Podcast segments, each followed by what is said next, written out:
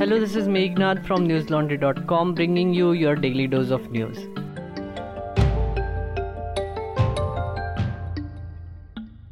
Today is Friday, May 8th, and the year 2020 is 35% complete. India now has more than 56,500 confirmed coronavirus cases and 1900 deaths have been reported. As of today, more than 14 lakh 30,000 people have been tested. Worldwide, there are more than 37 lakh 26,000 cases and 2 lakh 57,000 deaths. United States of America has the highest number of cases at 12 lakh 15,000. The number of reported coronavirus cases in India rose 14% over the past two days, according to data provided by the Ministry of Health and Family Welfare. This is a slower rate of increase compared to the previous 48 hours, when the reported case count recorded a rise of 16%.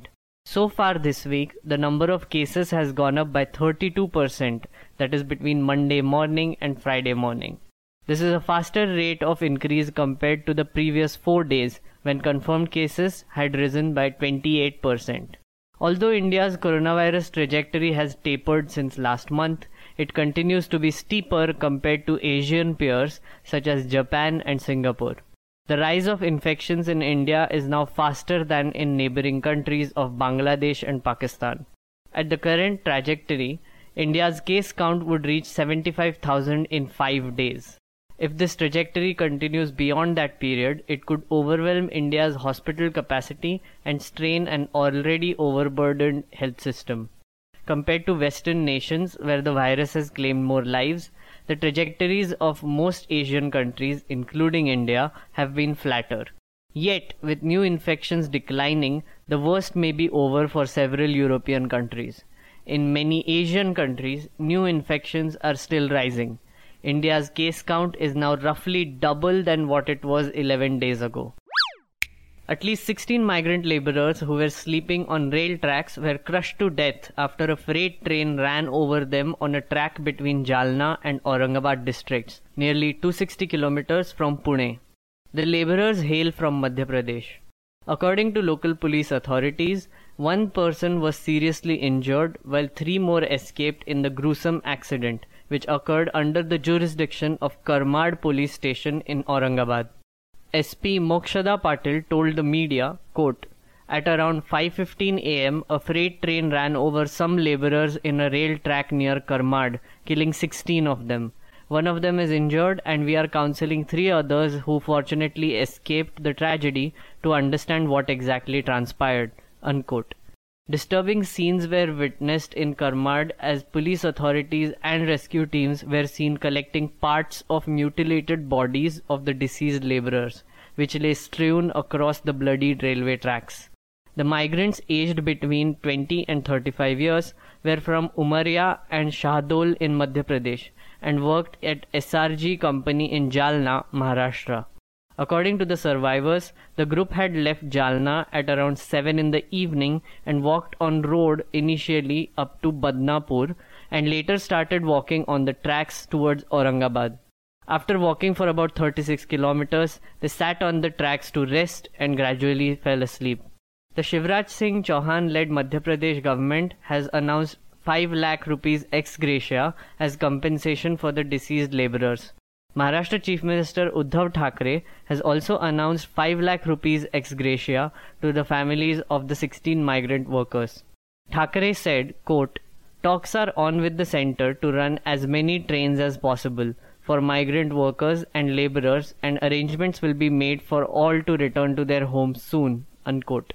PM Modi also tweeted saying, quote, extremely anguished by the loss of lives due to the rail accident in Aurangabad, Maharashtra has spoken to Railway Minister Shri Piyush Goyal and he is closely monitoring the situation. All possible assistance required is being provided. Unquote. The Supreme Court has refused to pass any orders staying the sale of liquor during the lockdown. The top court also said that states could consider online delivery of alcohol to check the massive crowds outside liquor shops across the country and maintain social distancing. The court made the observation while hearing a petition seeking directions to declare direct contact sales of alcohol liquors for human consumption at liquor shops as unconstitutional, null, and void. To which the court said, quote, We will not pass any order. States should consider indirect sale or home delivery of liquor to maintain social distancing. Unquote. The observation came from a bench comprising of Justice Ashok Bhushan, S.K. Kaul, and B.R. Gavai while hearing a petition by Guruswamy Nataraj. Advocate Sai Deepak, who was representing the petitioner, said that social distancing norms are openly flouted as a number of shops are less and number of people who consume liquor are huge. He said that this is affecting the life of a common man and urged the top court to direct the Ministry of Home Affairs to make clarifications and for the states to abide by it. Long queues extending for a kilometer in some areas were seen outside liquor stores across the country after the center announced relaxations in the third phase of the extended lockdown from May 4th.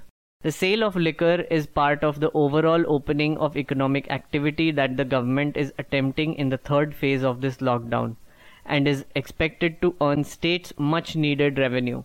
Liquor is one of the biggest sources of revenue for most states. In most states, the revenue share of liquor is between 25 to 40 percent. So far, three states, West Bengal, Punjab, and Chhattisgarh, have permitted home delivery of liquor with an aim to avoid large gatherings at standalone shops. The Delhi government, meanwhile, is discussing the home delivery option, though it has launched a website for people to apply for e tokens to buy liquor at a pre decided time. After his military aide tested positive for coronavirus, US President Donald Trump on Thursday said he would undergo the COVID 19 test every day. A military aide of Trump, whom officials described as a personal valet, tested positive for coronavirus. The president said he had very little contact with him. Trump told reporters in the Oval Office of the White House, quote, I have had very little contact, personal contact, with this gentleman. I know who he is. Good person. But I have very little contact. Vice President Mike Pence has very little contact with him. But Mike was tested and I was tested. We were both tested. But they do the test and it just shows you that the fallacy, it is what I have been saying, testing is not a perfect art. No matter what you do, testing is not a perfect art. So we test once a week. Now we are going to go testing once a day.